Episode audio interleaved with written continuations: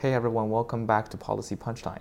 Here at the show, we interview scholars, policymakers, and business executives about some of the most urgent issues and frontier ideas in our world today. I'm Princeton senior Tiger Gao. Today, I want to revisit an interview I did in April 2019 with Dan Berkovitz, who is a commissioner of the U.S. Commodity Futures Trading Commission, known as the CFTC. As you know, over the last two years, we at Policy Punchline have had the distinct privilege to speak uh, with a number of important regulators of the finance industry. Uh, for the SEC, we recently just talked to the co-director of Division of Enforcement, Stephanie Avakian. Uh, for central banking, we talked to uh, former president of the New York Fed, Bill Dudley, and we recently released this interview with the uh, former vice uh, Fed Chair Alan Blinder about inequality and financialization. Uh, we've also spoken to a number of former uh, Treasury officials. However, we're missing out on a very important branch of the financial regulation, namely the U.S. Commodity Futures Trading Commission, CFTC. Uh, last April, we invited Commissioner Dan Berkovitz for a talk on campus titled Disarming Financial Weapons of Mass Destruction Implementing the Dodd Frank Act. For various reasons of delay, we never got the chance to release this great interview, and I'm very sorry about that.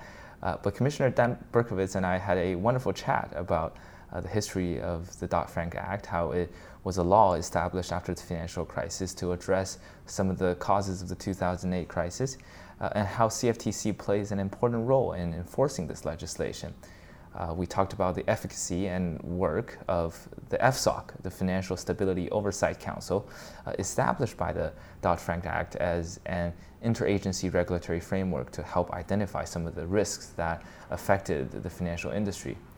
Uh, we also discussed issues from regu- how, to, how to regulate cryptocurrency to uh, the revolving door of the government so we really covered a lot of ground, and I think it's a great time to revisit this conversation.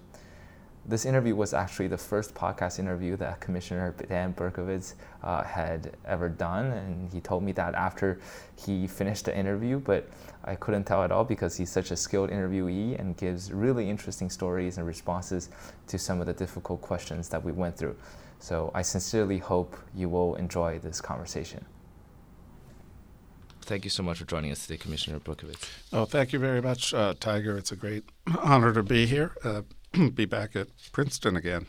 Yeah, because you went here back in 1978, or that's when you graduated. That's right. Graduated in 78, uh, lifetime ago. Awesome. Uh, so many of our listeners might not be too familiar with CFTC. Would you mm-hmm. mind giving us a quick introduction on what exactly CFTC does? Uh, as our name might indicate, we are the Commodity Futures Trading Commission. We regulate futures contracts in commodities.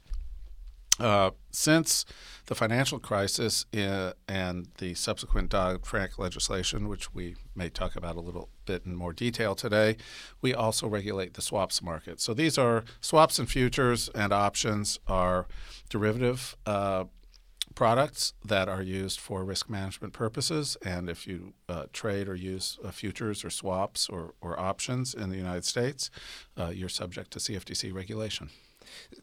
Commodities, futures, swaps, those all sound like abstract financial terms that are kind of distant to people's lives that pe- people um, don't feel like they have an immediate impact on their life, do they? Like, how do you think uh, they could have an, impact on Americans' daily lives? Um, they are they are extremely important. This is not something that, as a consumer, you or not, you or I would use in, in, in our typical uh, daily uh, uh, activities, but they're used by American businesses primarily to manage their risks that they're faced. And uh, this actually goes back 100 and, about 150 years ago in, in the agricultural markets. Uh, people buy and sell goods. Um, they have to plan their activities in the future. If you're going to make a car and sell a car, you're going to need to buy steel for the car. You're going to need to uh, buy uh, palladium and platinum to put in your catalytic converters. And to avoid being subject to all the price fluctuations, you might want to lock in a price for all those components. And you might want to lock in a price for, if you're an oil refiner, for the price, uh, you want to lock in the price for crude oil that you're buying and the price of gasoline that you're subsequently selling.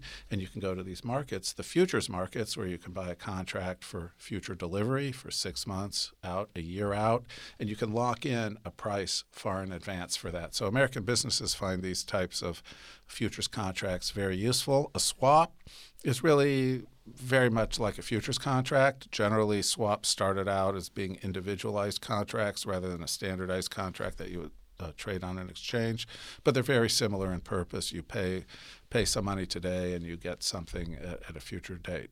Got you. Uh, you're giving a talk later this afternoon at Princeton's Julis Rabinowitz Center for Public Policy of Finance.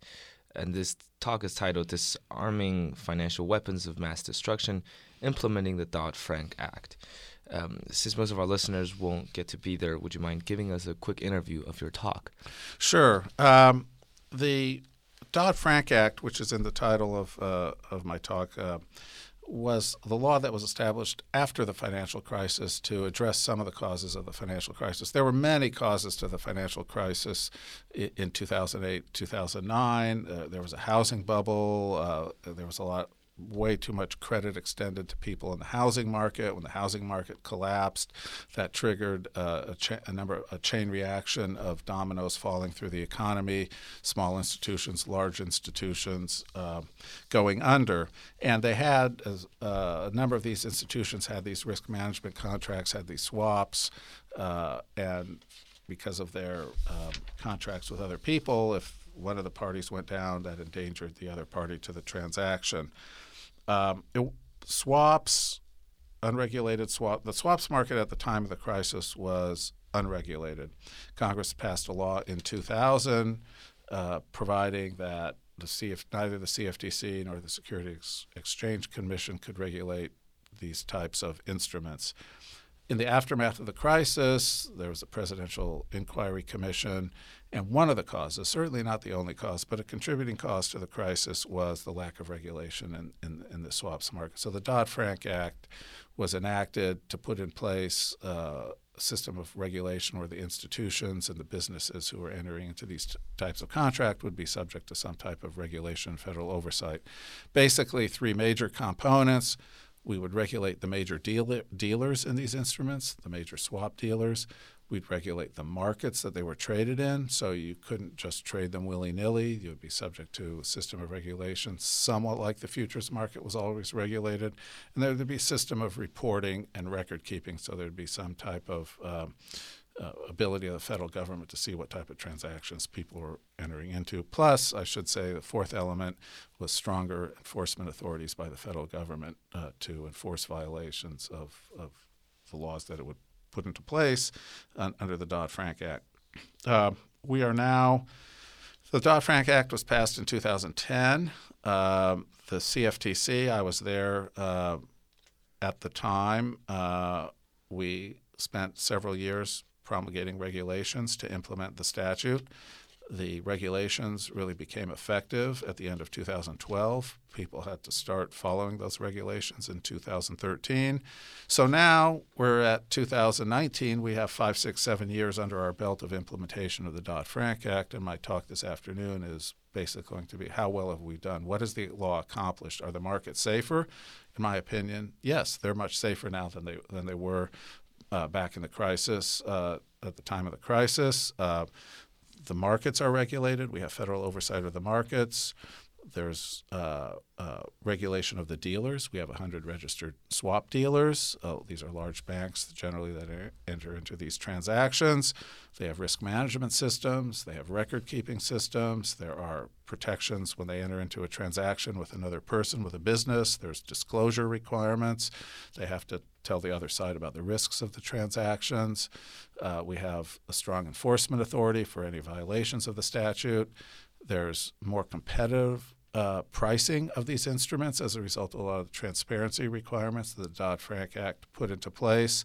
People are getting better prices. The businesses that use these transactions are getting better prices, lower prices, lower transaction costs as a result of the statute. So I believe overall the Dodd Frank Act and the regulations have reduced the, the systemic risks and, and, and provided better pricing for the uh, entities that are using these financial instruments. Having said that, there's a number of challenges we have in implementing the law going forward, which which I will I will talk about. So that's sort of generally what I will, will talk about. It's a very large subject. Um, uh, and each one of those areas, one can go into all sorts of rabbit holes of detail on.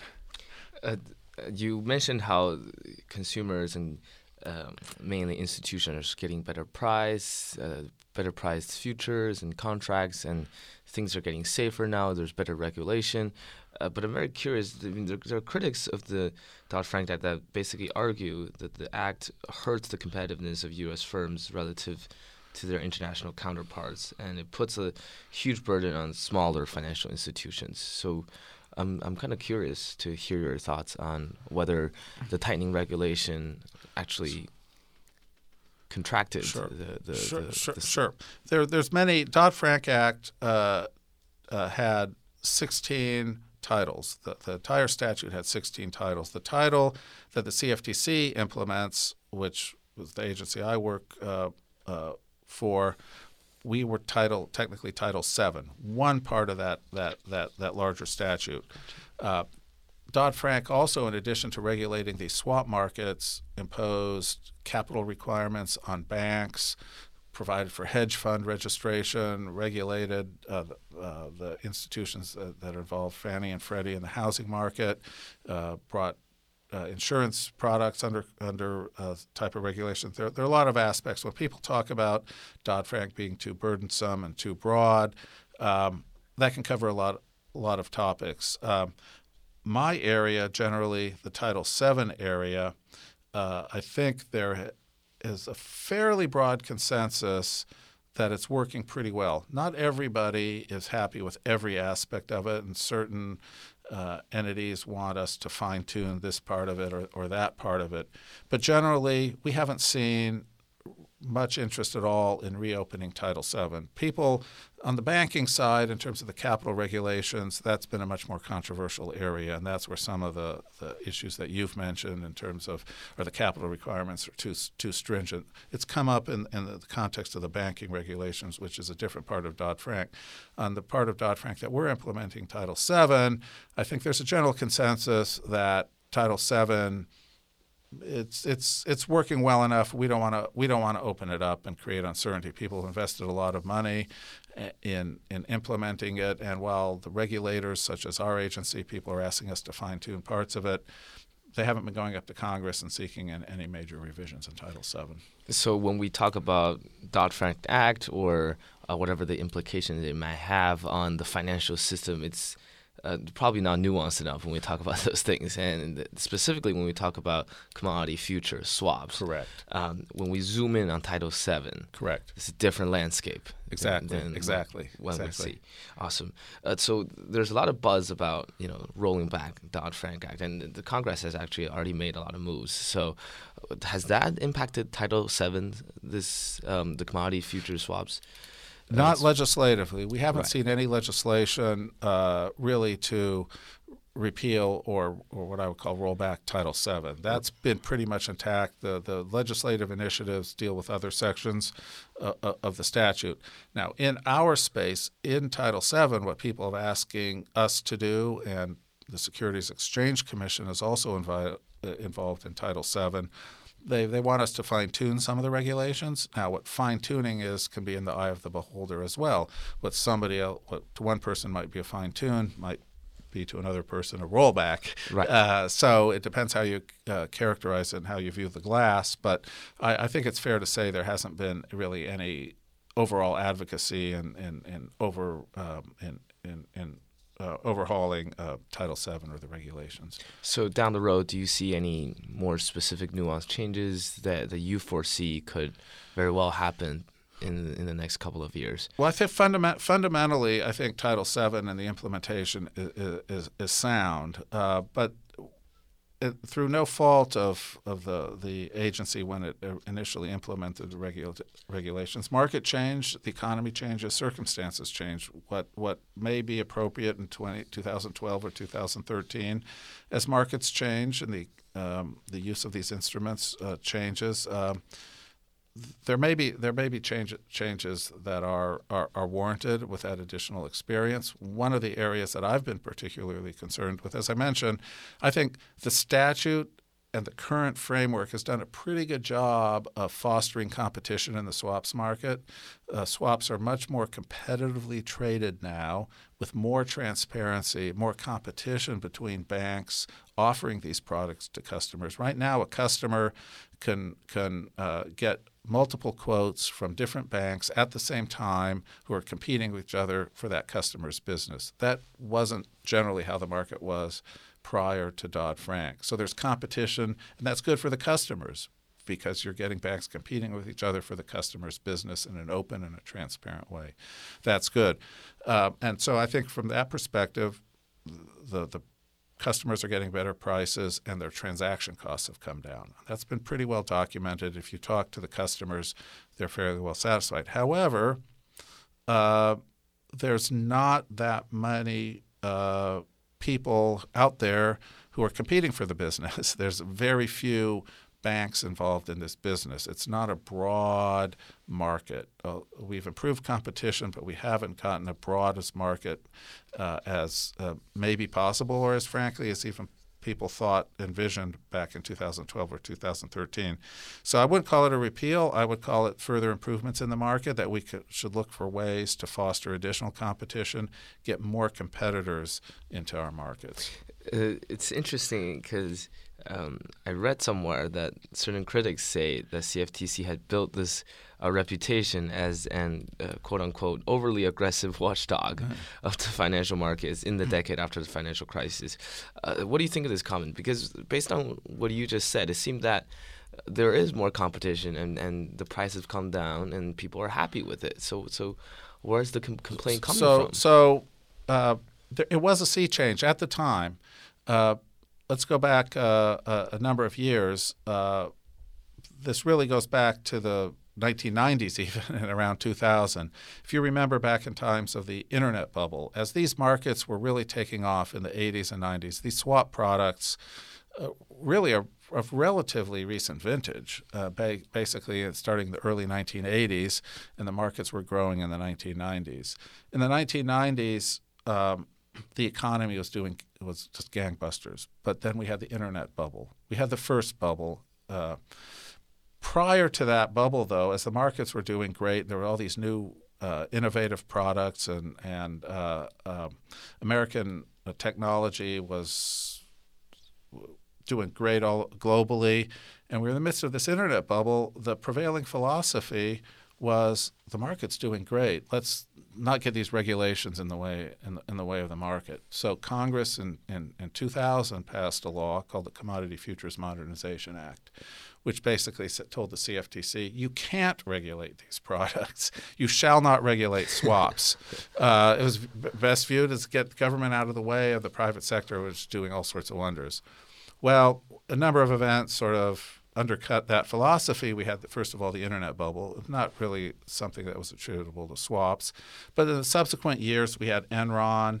The energy markets uh, were uh, somewhat a wild west in, in the year 2000s, and people were using a lot of these unregulated products for uh, nefarious purposes, for manipulation of, of various markets. And so as that decade went on, there began to grow the feeling of maybe we've gone a little too far in deregulating these these markets. And then the financial crisis hit.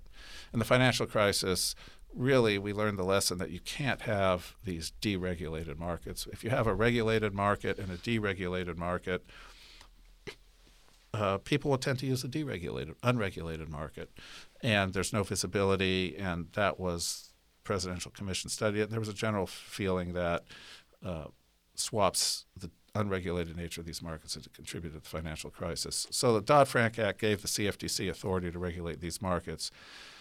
The CFTC was at the time pretty aggressive in implementing that regulatory scheme. For the time the the, the Dodd Frank Act was passed in 2010 to the implementation, the first uh, uh, time the law actually had to be implemented and became effective at the end of 2012.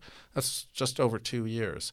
The CFTC must have passed about, we did about 50 regulations at that time. And entities that for several decades before had been unregulated, all of a sudden now uh, were subject to CFTC regulation. A, a a regulatory agency that grew up in agricultural markets and primarily had been concerned with just futures contracts traded on futures exchanges, all of a sudden had jurisdiction over a lot of banking activities that had previously been solely overseen by say the Federal Reserve or other regulators in a general sense, not these specific activities. So it was a it was really a sea change in the regulatory landscape as well as the way uh, operations uh, at these institutions had to be done. They were now under a regulated framework where they had been under an unregulated framework previously. And I think that abrupt change in those years led to some of the uh, uh, criticisms that you've you've mentioned there about the agency being very aggressive.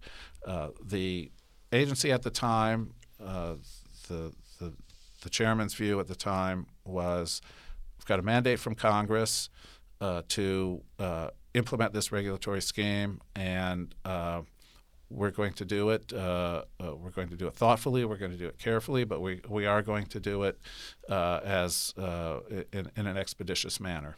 And the agency did it, and I think that was cause for some of the reaction that you that, that you've been that you've mentioned you mentioned, I think this idea is pretty fascinating. Regulation, how regulation uh, frameworks could cross over each other. Uh, you mentioned a number of agencies, you, you know, the Fed, CFTC, SEC.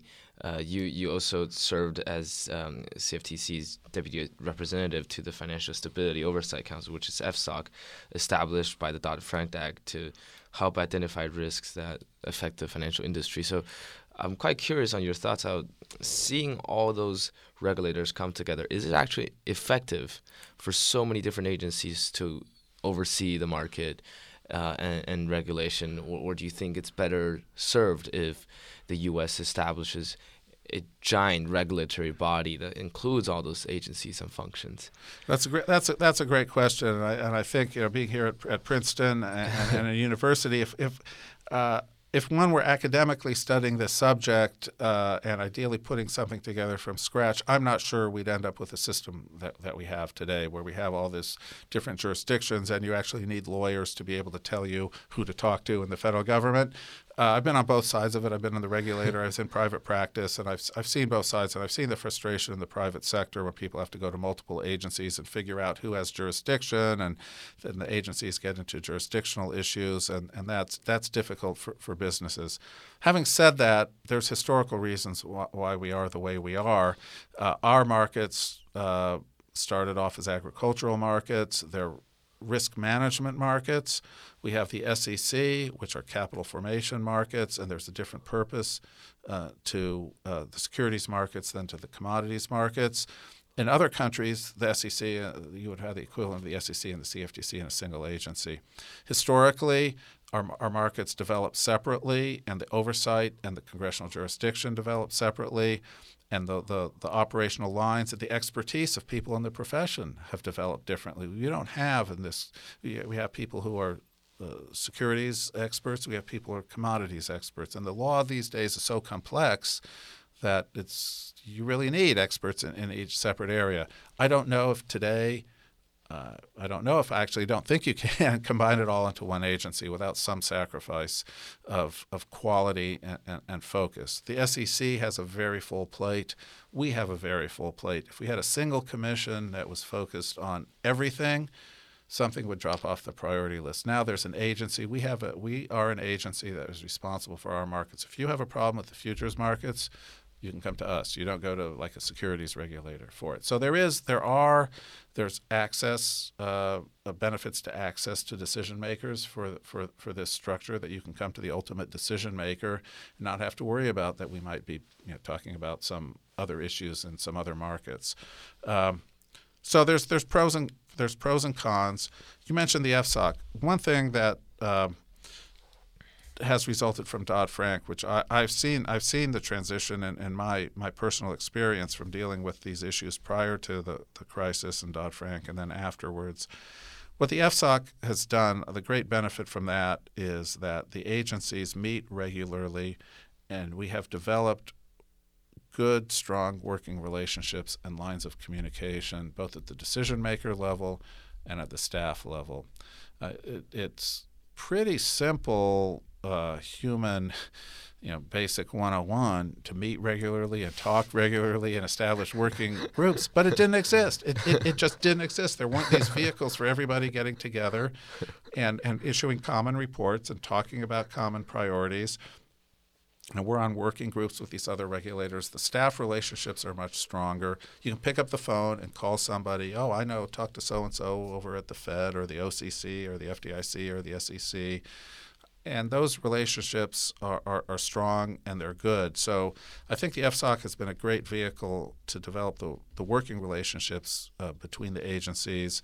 And to the extent that there are overlaps or issues the private sector has, uh, wants to cut through red tape, that, that facilitates that. Um, it doesn't solve every problem, but the communications and the coordination uh, are, are so much better that, that I think um, it, if nothing else, the, the FSOC has had that great benefit.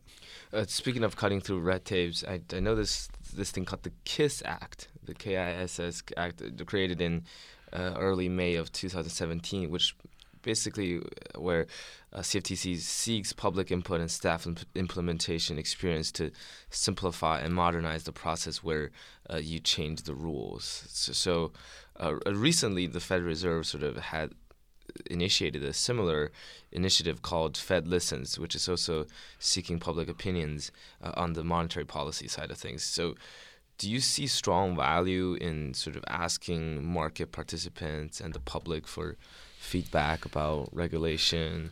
Um, and, and, I am also curious how much you think. Um, the the market participants and the public could actually contribute when it comes to regulatory absolutely, issues. Absolutely, I I think um, uh, that we learn a lot.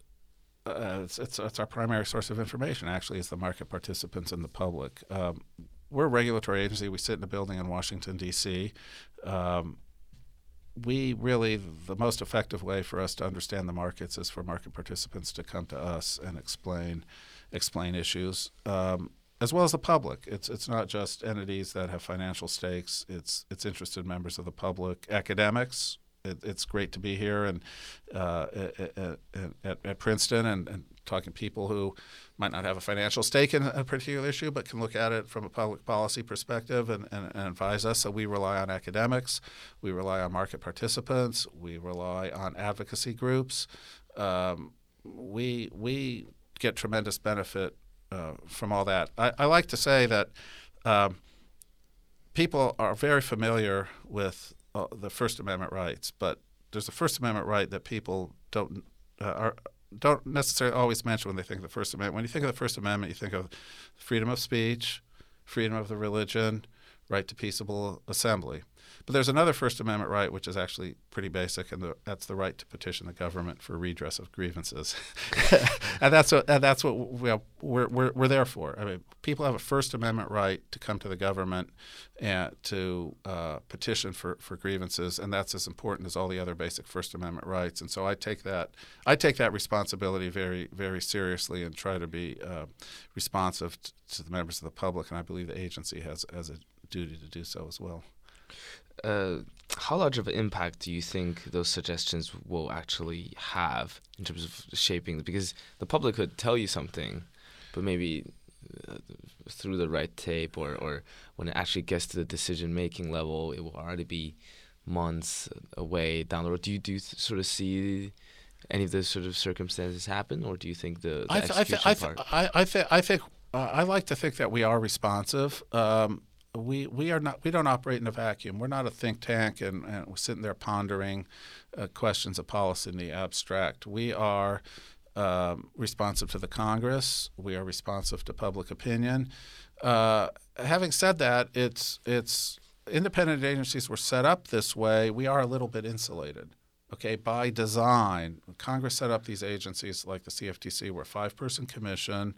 We're not, although there's it's set up so that there's no more than three three members can be of one political party. So you're you're set up with a members of both political parties, and there's five of us, not a single person. There's there's a little bit of inefficiency built into the process, and we're independent from the executive branch. We're not subject right, right immediately to the president's control. We have five-year terms, um, so.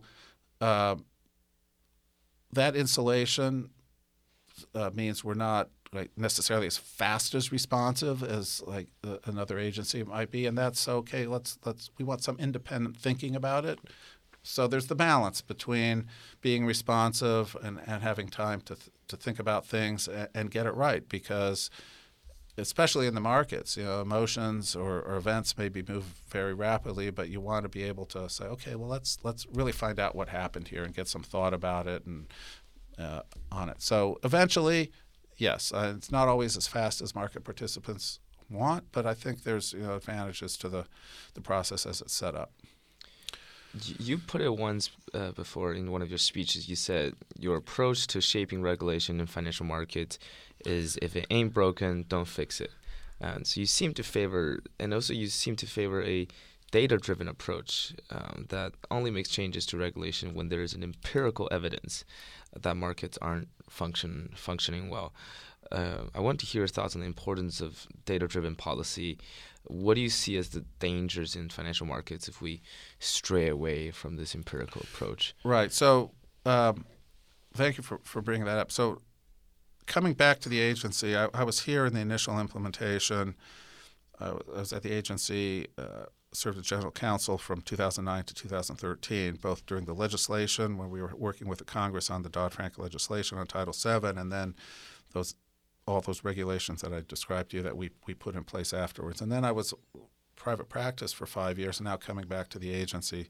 So the question is when, uh, how do I look at what we've done and when, when do we change? What, how do we know when, whether we should be changing a regulation? Is it working well enough? Um, and just because somebody has, the industry's invested a lot of money and time and effort in implementing what we already have.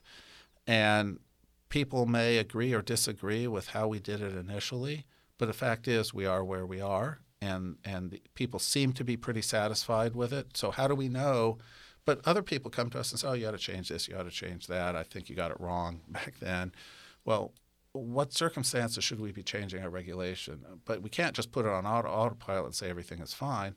So I think the appropriate way to look at it is say if we have evidence based on the data, how are the markets actually working? What have we learned in the past five, six, seven years of implementation? Let's look at the record. Let's not just get into a philosophical debate about whether we got it right or we got it wrong five, six, seven years ago, or maybe even the implementation didn't exactly work out the way we thought it might. Oh, you know, you know we got to push it in this direction or push it in that direction. Let's see where we are. What is the data telling us? What is the data saying about transaction costs? What is the data saying about uh, uh, competition and, and liquidity and depth in these markets and, and risk. And based on our experience to date, what does that tell us about going forward? So I, trying to trying to look at this problem in a way where it's not sort of subject to individual whim of, of this commissioner or that commissioner, recognizing that, of course, you know, I'd like my opinion to prevail, but um, let's let's see if we can have a, an, an, approach that will outlast any necessarily particular individual because either anybody on the commission people come and go but institutional stability is really important for the for the market participants. And similarly if a market participant comes to us or somebody else comes to us and said your regulations aren't working. You know we want to you, sh- you should change this or loosen up this or tighten up that well, on what basis are you saying that? Is this just a philosophical point, or is there? Uh, can you tell me point to where why the market isn't working? Let's let's look at the data. And we have what we have now, which we didn't have back then. When we created this. Uh, the the system that we have now, the agency created in that 2010 2012 timeframe I were talking about. It was an unregulated market. There was no no data out there in terms of what how the market was working. It was very difficult to get because uh, it was not regulated. But we've got five, six, seven years of data now. So let's look at that data. What does that data tell us? Uh, I'm also very curious about specific ways that CFTC actually engages in to, to regulate the market, to intervene. If, for example, we all know hedge funds and institutional investors, as you said, often use commodities, futures contracts to hedge, uh, as well. For example, recently we're seeing hedge funds and money managers raising bullish wagers on U.S. crude to the highest in months because of the supplies uh, from from OPEC, Russia, Iran, Venezuela are falling. So if you see a situation like that, how does CFTC actually determine? Oh, this is a moment we should intervene. That's just regular, just regular speculative activities that that that are just normal market activities. Typically, we um, we do not have an active role in actually um, in in the market. We it's not our job to um, determine like prices are going too far or, or to that. Our job is to ensure that the markets are fair, that they're free from uh, manipulation or fraud. So in terms of volatility, uh, we we may have heightened surveillance. We're concerned about a couple things when market gets volatile. Uh, we're concerned about stability, that there's sufficient liquidity. Uh, we're concerned about the the in, in, if there are abrupt price moves, we have particular heightened concern that the parties uh, ha- have sufficient financial resources. They, there's requirements that they have margin, and we look at make sure that all the parties are, are paying their appropriate margin and have, are meeting all the regulatory requirements in terms of the financial backing for their contracts. Not only the parties themselves, but the uh, the, the, parties that they're trading through. The, there's the futures commission merchants, essentially the people who provide them the clearing services that, are, that they're financially um, solvent and following all their basic financial requirements as well. Uh, we may, if we see unusual price moves, we may have heightened surveillance in terms of fraud or manipulation. Why is the price moving? The exchanges themselves, uh, like oil, for example, would be Chicago Mercantile Exchange or the Intercontinental Exchange. They will have or may have particular circuit breakers or price limits that prevent too wild price swings. If, if there's extreme, extreme movements, the exchanges may take some action to maybe possibly put a halt on trading or something like that. That's done at the exchange level. They'll tell us that they're doing that. They'll inform us, but it's not us. We don't actually. We're not the ones with the lever on the market. That would be the exchanges themselves. Um, I want to sort of go into talk about the future of sure. of not the future contracts, but the, the future, your vision. Because I read this report that a committee within CFTC is actively hoping to bring about regulatory changes regarding cryptocurrencies and the distributed ledger technology. Uh, I want to hear your thoughts on that. How does cryptocurrency and decentralized technology fall into the realm of CFTC regulation? Great question. We get asked that a lot, and why don't we um, solve all the regulatory uncertainty as to you know who has jurisdiction over these products? Is, is a is a it's a great question. We get that, and the Securities Exchange gets that a, a lot as well. There's two separate issues here. Let me start with cryptocurrency. We are the Commodity Futures Trading Commission. So the first word in there is commodity. So you say, well, what's a commodity? A commodity actually has a it's defined in the Commodity Exchange Act. Congress has defined a commodity for us. There's a list. We started off regulating corn and wheat and soybeans. So the Commodity Exchange Act defines a commodity as corn, wheat, and soybeans, plus sorghum and a bunch of other agricultural commodities. Those are actually listed in the law as commodities. But then in 1974, Congress added a very important clause that says, or anything else that is or may be dealt in in the future, uh, futures contracts. Anything that's the subject of a futures contract or may be in the future the subject of a futures contract is defined as a commodity. Not a future there. it, right. It doesn't have to be a physical thing. So an interest rate, because there's futures on interest rate are commodities. A future on the S&P, the S&P 500 index. There's futures on the S&P 500 index. The S&P 500 index is a commodity. Oil is a commodity. Um, cryptocurrency. there's now futures contracts on Bitcoin. So Bitcoin, because there's a futures contract on it, because is a commodity. Interestingly enough, we had a case uh, about a year ago. Somebody we accused of fraud uh, the court subsequently uh, found uh, there was fraud, was trading a instrument, a cryptocurrency called My Big Coin. and it was just this thing called My Big Coin, and it wasn't a futures contract on My Big Coin. They were just trading My Big Coins, and we uh, brought an action against them for fraud. Uh, we said My Big Coin is a commodity, which gives us jurisdiction, because it's virtual cu- currency, and virtual currency can have futures contracts on them. As example, Bitcoin. Uh, the defendant in that case said, "Wait a minute, there's no futures contract on My Big Coin. You don't have jurisdiction. It's not a commodity because there's not a futures contract on the My Big Coin." And we said, "Well, there's a futures contract on Bitcoin." And so virtual currencies are a commodity. And the court agreed with us.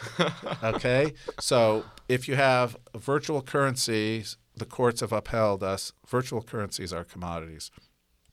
Now, virt- you, you can have, we've seen in the, in the virtual currency world, there's a thing called tokens. Now, tokens can also be, without getting into the whole thing about what's a security on this show, tokens, you know, under certain circumstances, um, can for cryptocurrencies or t- crypto tokens or whatever, depends on how they're structured, can also be securities. So there's the question out there. In any given particular case, depending on how this, these things are structured, are they are they securities or are they commodities? Our commodity definition is very broad. If it's a security, it's generally going to be something the SEC deals with. If it's not a security, then we'll have commodity uh, jurisdiction, and sometimes there can be some overlap. So. Um, so just a quick follow up: all the virtual currencies right now are being overseen by. Well, well, so so we have. If you're going to trade a futures contract on it or swap on it, you have to follow very specific rules. We regulate uh, uh, futures contracts, and you have to trade them on futures exchanges. If it's just the cryptocurrency itself and not a futures contract on a cryptocurrency, what we can do is we can prosecute for fraud and manipulation. We can't tell you how to trade it. You can trade it however you want. It doesn't have to be on a futures exchange. You can, eh, whatever you, however you want to trade that thing, you can trade it. We don't regulate the trading of it, but we do prosecute, prosecute for fraud and but manipulation. How do people know if if they are actually engaging in fraud activities or uh, because My Big Coin was not entering a futures contract, right? But, but, just... but, they but they were they were uh, in in that case they were uh, getting people to to buy it. They weren't taking the money and not and and, and taking the customer's gotcha. money. It's kind of functioning like a futures contract. Back. No, it wasn't. It was it was just buying and selling. But they say invest in it. You can invest in. You can just buy something and, and invest in these things. But they were taking the customer's money. They weren't investing. As I recall the facts of the case, they weren't investing it. They were just taking their money. They weren't. They were. They weren't accurately representing what they were doing with the, the money that they were getting. They weren't like giving them these coins. They were buying boats and houses with their. So customers. these have to be obviously very nuanced analysis for each case on a right. case by case. Right, right. So I gotta tell my computer science friends to be a little bit more careful with their cryptocurrency. It, it, well, well, so um, what we see a lot in there's the big. Uh, uh, cryptos. There, there, there's there's Bitcoin and Ether and uh, yeah. things like that. The ones that you hear about, um, which people are know that we're, we're we're watching out for that. But there's all these other cryptos that there's a lot of, for lack of a better term, pump and dump schemes going on. That um, uh, there's a lot there's a, a lot of activity that uh, anecdotally we're hearing could be problematic from our enforcement perspective. Uh, that people are not necessarily aware that there's a federal regulatory scheme that can cover it. So it doesn't matter whether it's a futures contract or not, that if it's a commodity, which all these virtual currencies are, if you're committing fraud, if you're pumping it pumping it up and, and telling your friends, oh, I got this thing that's really worthwhile, or you're going on to some exchange and engaging in a system of bidding just to bid it up, and, and it possibly could be uh, manip- trying to manipulate the price. Even if it's not a futures contract, we have authority to come after that person for fraud or manipulation. Totally makes sense.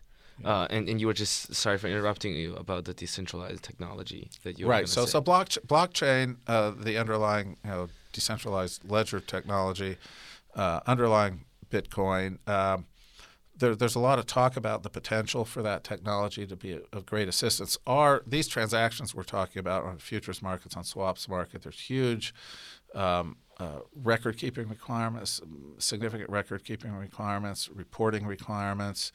Uh, it's very important to have accurate records of the um, in commod- physical commodities, particularly the chain of custody and, and the chain to make sure that um, the origin of the commodity is, is, is appropriate.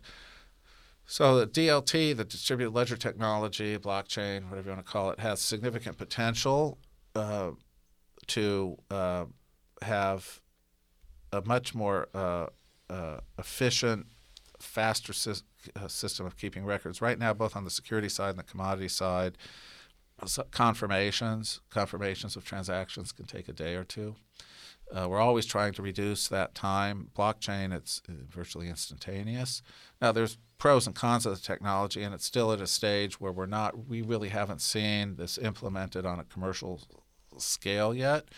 Uh, but certainly, we were open and hoping that um, this this could develop. It would also enable us if we're like if we have access to the blockchain uh, instead of having people keep their records and then send it to some repository and, and that just by everybody would get we would have access to the, the blockchain just like anybody else. So it's got that potential. We're not quite there yet, but that's what. But we have a we have a program called Lab CFTC where we urge people to come in and explain the technologies to us, and we explain our regulatory system to them. On, on the blockchain, it's it's it would be a record keeping and, and reporting uh, uh, requirements that they'd have to conform to, which which we would work with them to accommodate. Totally makes sense. I guess the greater question here is. Uh, we often hear how technological and financial innovations challenge the existing regulatory framework. Uh, how do regulators keep up with those changes? I mean, will regulators always kind of be a step behind? Well, you know, um, I have to be honest and say probably. we, we are behind uh, of, of necessity. I, I, I can tell you we have, it's not because we don't have very smart people. You can take the smartest person who's at the forefront of technology development one day and say, why don't you spend a year with us at the regulatory agency? And, you know, in a week later, they're not you know at the forefront anymore because they're inside the agency or doing something different. Uh, so it's it's not lack of talent or, or, or, whatever it is. It's just we're sort of a little bit removed from the loop from where everything is happening. We have, as I as I mentioned, we have set up this uh, office program called Lab CFTC, where we have dedicated people whose job it is to keep up with these developments and to be responsive people who are develop. We are encouraging people who are developing these technologies who think they might uh, have some interface with our regulatory system. Please come in, explain us to your technology, and we'll explain to you our regulatory system. So we want to stay as close. We'll never get ahead of this curve. You won't. But we, we want to stay as close to it as we possibly can. Yeah. Uh, CFTC Chairman um, Giancarlo recently called for a light regulatory touch when it comes to distributed ledger technology. And he said in a uh, in March at the DC Blockchain Summit that it is frequently tempting to apply a paternalistic hand on markets in order to steer them in desired directions or eliminate all risks. A truly futile exercise. So. What was CFTC's reasoning and discussion behind? I guess we talked a little bit about how you want to stay as close as possible, but is there sort of a mentality that is saying we don't want to um, kind of muffle any type of potential technological innovation that could spring out out of any. That, that that's that's a very important concern. Um, the difficulty from the regulatory perspective, and we, we say one of the obstacles to the development of the technology has been regulatory uncertainty. Uh, we re- re- we recognize that, but from the regulator's perspective, if you excuse me, if you provide certainty too early, that act itself may steer the te- development of the technology in a, in a particular direction. It, it, people will then we say if you do it this way, you're regulated, and do this way, you're not regulated, or here's what you have to do if your technology attempts to achieve this. First thing people might say, well, we really don't want to have to deal with all those costs. Let's figure out some other way to doing it and avoid those costs. So all of a sudden, your your regulation ends up steering the technology. The trick is to let the technology develop, and when it gets reasonably uh, mature. mature, to have a system that that that that can accommodate it, that can ensure that there's not undue risk. Uh, we we have to protect customers. We have to protect the public. So you want to give it room to develop, and that's going to entail some uncertainty about what the ultimate regulatory system is going to look like. But you don't want to uh, let it go off in some direction that might not be viable. So, so we that's why I think the interactive program we have, what I've mentioned, Lab CFTC, is good. We have communication back and forth, and each each you know, the regulator and the and the and the developers of the technology can be in communication. They can sort of get where the parameters of where the agency might have concerns are. Uh, but we can't we can't come in too soon and try to nail down by regulation things that the technology must or, or, or, or, mustn't do. But but that attitude seems to be quite different from the one that Congress currently adopts towards tech giants. I mean, we're talking about breaking up Facebook. Uh, will, will Google have a mm. digital dictatorship? I mean, those are sort of the, the headlines and the topics that people engage in. So I'm very curious. Do you think it's just because policymakers treat tech innovation differently from tech companies? Do you, you sort of separate them, or do you sort of think um, it's only because the tech those tech giants have already matured to a certain level that we we, we want to try to well, steer them in certain well, ways? the the space the space that we're seeing who, who's developing these technologies, the ones that I'm aware of at, at, the initial stage are have not been the one like the, the giants that you've mentioned. These these are uh, a lot of the, the crypto technologies and the blockchain technologies, the list of market participants and the people who are doing these uh, are are are uh, are not the, the, the, giants, right. and so that that is something that uh, uh, I don't think conflicts with uh, anything, any of the the, the, the concerns in, in that regard. Totally makes sense. Awesome. Do do you foresee uh, decentralized technology seriously changing or even disrupting the current financial trading or regulatory frameworks?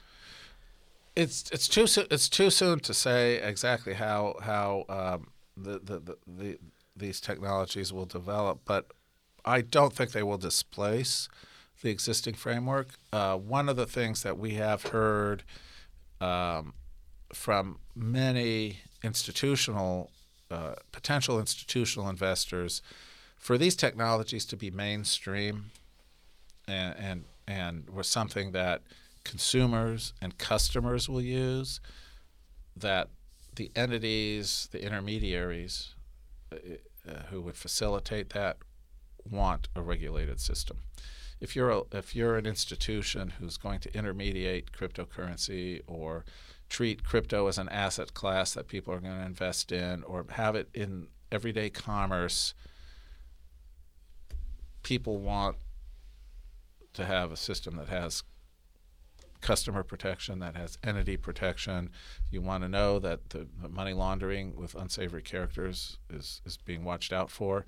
You want to know that it's free from uh, fraud and manipulation.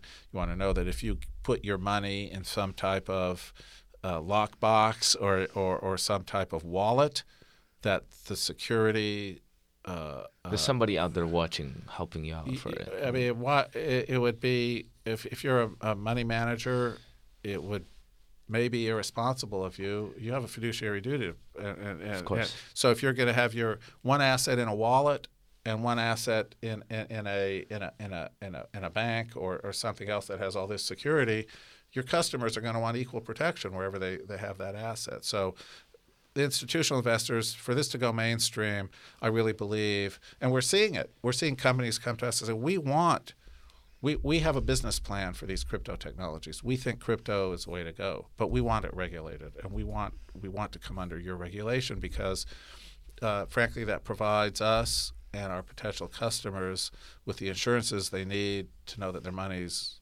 uh, protected. Safe. Yeah, yeah.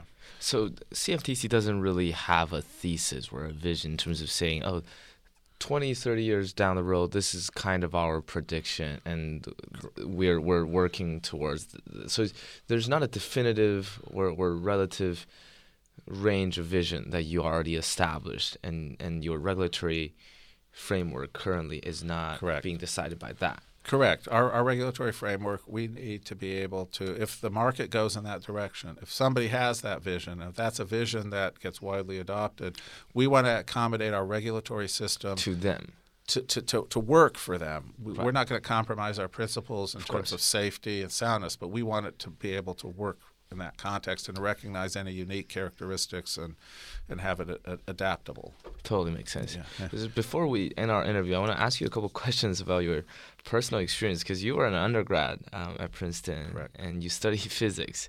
Uh, so I'm very curious as to how you think your time here impacted your career trajectory, some of the defining experiences you had here, uh, how they shaped you into the person you are today. Well, uh, I I had the advantage um, when I came here. I had an advanced placement in physics, and I had a lot of physics in high school. And uh, so when I got here, I had the luxury of being able to um, take a lot of electives in addition to my basic science. I had advanced placement science uh, in math and physics. So I, I started taking a bunch of courses in the history department uh, and uh, elsewhere electives, and I found it totally eye opening. And so I had really two interests uh, when I was here. One was in science, the hard science, physics, and another was in law and politics. I took courses at Woodrow Wilson School uh, and in the history department. Um, and I- really had multiple interests, and Princeton really fed all of that. And I, when I when I was trying to figure out for a, a career, um, do I go into physics or astrophysics, which I was particularly interested in? I, I wanted to be broader. I, I wanted to be able to use all of that rather than focus on an, on, on a narrow part. And so I ended up going in, in, in, into law law school because I thought that that would al- allow me the, the broadest possible career. It could take a number of directions where I could use all of those, all that, all those, rather than the the, the narrower science. Uh, and uh, I've I've been extremely fortunate, uh, and it, and it worked out.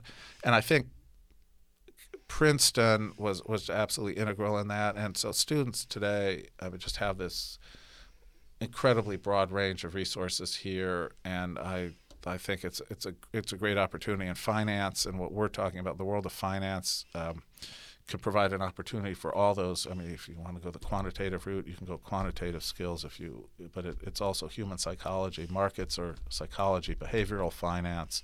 It's a, uh, history. I mean, you look at the history of the markets and global trade, you, and there's so much that go into the financial world, combining all these disciplines. Um, and and, so, and Princeton provides a great basis and, and ground for sort of exploring all that and trying to put it all together somehow.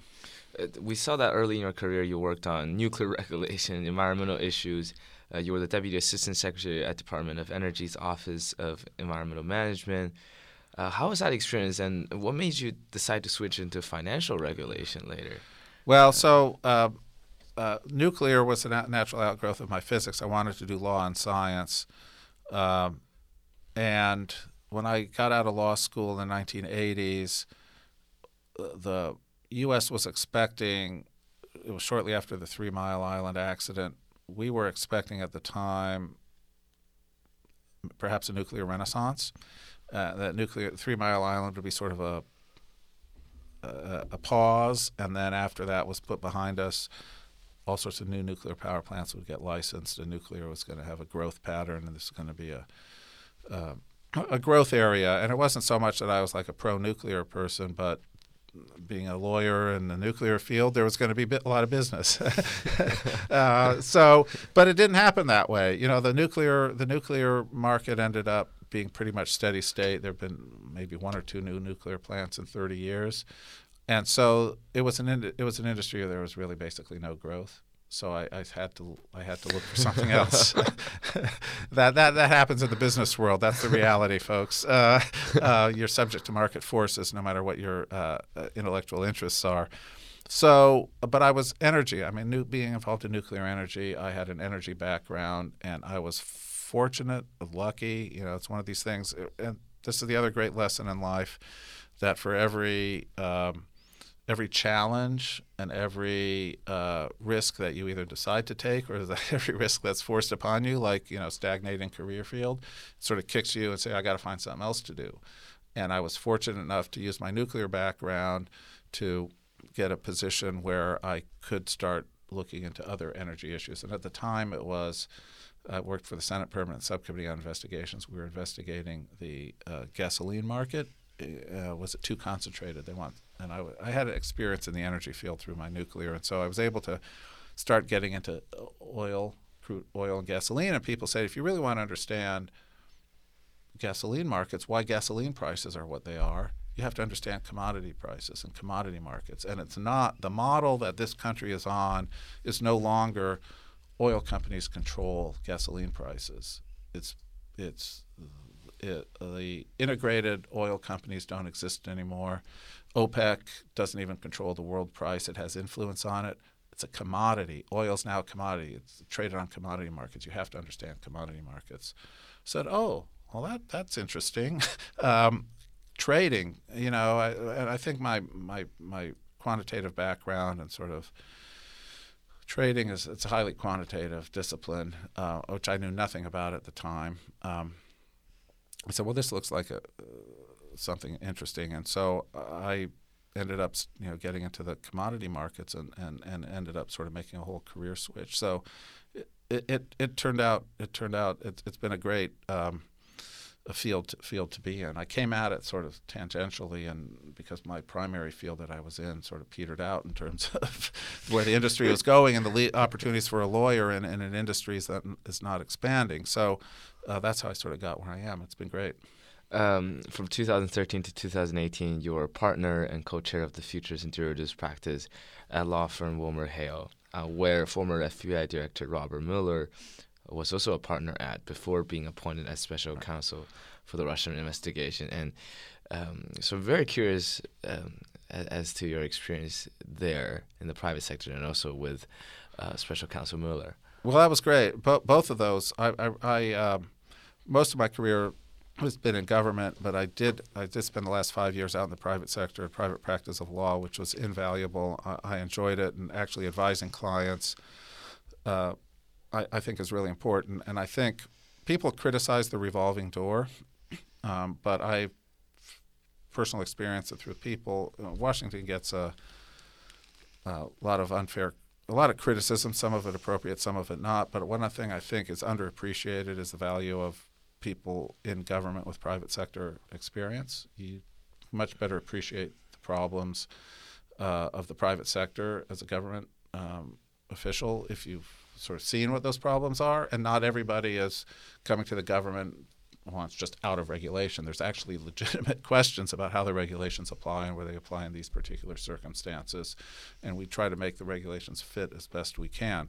So that perspective is important. Doesn't always control, but it's important to have. Similarly, you want people in the private sector who've been in government to understand why the government's doing things. So I think ha- having multiple experiences at each stage in your career makes you a better whatever you are. If you're a better advocate in the private sector, you've been in government, you're better uh, person in government trying to formulate public policy if you've been in the private sector.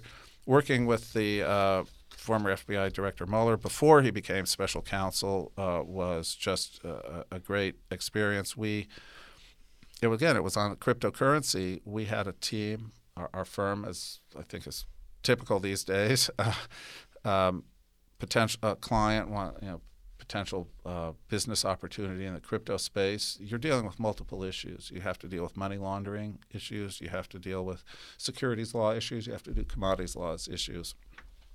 And, the director from his former national security experience and general law enforcement experience and, and seniority and, and wiseness and sageness uh, was was uh, was uh, the leader on that team. And, and I was fortunate enough to be on the team in my in my area which was the commodity regulation. So we worked as a team uh, on, on, on advising uh, uh, clients in, in, that which was a which, which was a great experience a- anything interesting about him that that was memorable uh, about that case about Mueller? Well, just uh, I, I can, in, in my uh, uh, experience, just his his reputation for integrity and uh, uh, wisdom is well justified. I mean, he he he, he exudes integrity.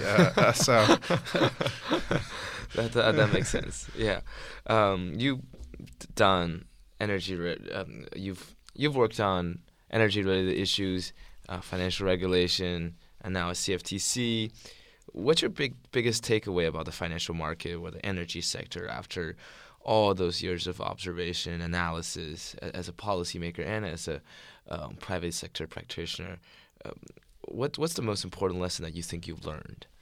Well, that risk management a uh, it, speaking narrowly in terms of my professional responsibilities right now, obviously energy sector is really important to, to the United States. But in terms of what I'm doing now, um, how important a robust and effective risk management uh, system is to the energy industry. The energy industry is subject to such volatility. It's a boom and bust industry um, that the tools having tools where they can manage that risks and get some stability in terms of planning and pricing um, is not just critical for a company, but it's critical for the you know, ultimate consumers of, of the energy. Stability in, in oil prices, stability in gas prices, stability in electricity and heating heating and, and for consumers as well as U.S. industry. That this these risk management tools. How do you finance a big project? Okay, who pays for it ultimately, and how do you finance it to have predictable cash flows in and out to make the necessary long-term investments, you have to have some type of predictability. If people are going to put up the tremendous amount of capital it takes to develop a new technology for oil and to get a return on that capital, you have to have some predictability in terms of cash flows in and out. And these risk management tools through the futures markets and through the swaps markets don't make it totally predictable, but they take out some of that uncertainty and they can help make it more predictable. And until I really got into this business, it's not apparent. We started out you talking about you know what, what do you do? People don't see what you do. Uh, so this is this is what we do. It's all this behind the scenes thing that's done in finance departments, and you talk to risk managers in these companies, and it doesn't make the headlines until it goes wrong, until somebody, right. you know, these markets, you know, get manipulated or, or, or there's uh, speculation gets out of control or, what, or whatever it is. But that's that's I, I, think a really important takeaway that that these markets, the markets that we regulate, uh, are absolutely critical to the health and vitality of these of these industries, and so we need to get it right. That's just the the importance of getting it right for the industries as well as the public. And speaking of risk, uh, I remember talking to you this morning, and you said um, after the Dodd Frank Act, after ten years after the financial crisis, the risk has sort of lowered but become more concentrated in the financial sector. Correct. I, I think that we have gotten a much better handle on the risks. There's more clearing, the clearing where rather than have party A directly exposed to party B, it goes through a clearinghouse, and that, that risk in the clearinghouse is mutualized, is shared by all the members in the clearinghouse. The clearinghouse becomes the party to all those transactions on one side, and if one side's defaults, um, ultimately the, the money that that one side puts up first gets eaten up, but if, if that's not enough, then, then it gets shared in the uh, in the clearinghouse. So that provides a backstop and much better guarantee than if A is exposed to B. So you don't. If Lehman Brothers falls, all the dominoes necessarily don't fall. If Lehman falls and it had been cleared, the clearinghouse would absorb the risk. So you have much more stable financial system when you have clearing. A lot more swaps are cleared now. many, many more swaps are cleared. Trading, we have the competition that I mentioned in the trading of these, where people post prices competitively, and you get multiple bids before you enter into one of these transactions or offers. So pricing is better, but there's only a few banks in the large banks who are doing a lot of the, a lot of providing the money for the clearing, provide clearing services. Five banks have 80% of the clearing services. Five banks are counterparties to 80% of the trades. So I, am that is a source of concern that this is just concentrated now in too few banks. So we have more competition, but not enough competitors.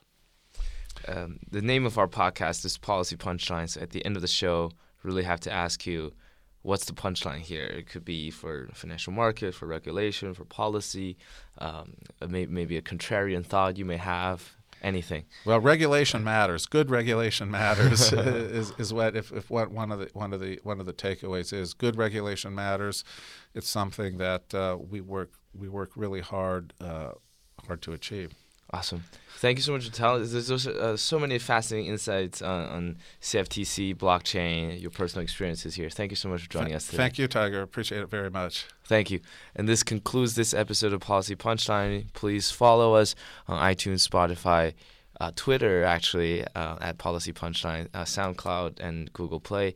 Uh, rate and review us. Thank you so much for listening. See you next time.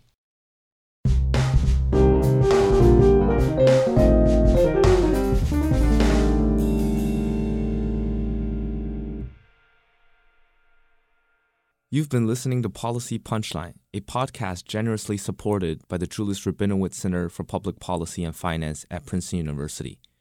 We would also like to encourage you to follow other podcasts produced by Princeton University, such as Politics and Polls by the Woodrow Wilson School of Public and International Affairs. Policy Punchline is intended to be informational only and does not reflect nor represent the views of Princeton University or the Julis Rabinowitz Center for Public Policy and Finance. For more information on subscription, donation, volunteering, or contact, please visit policypunchline.com. Thank you again for listening.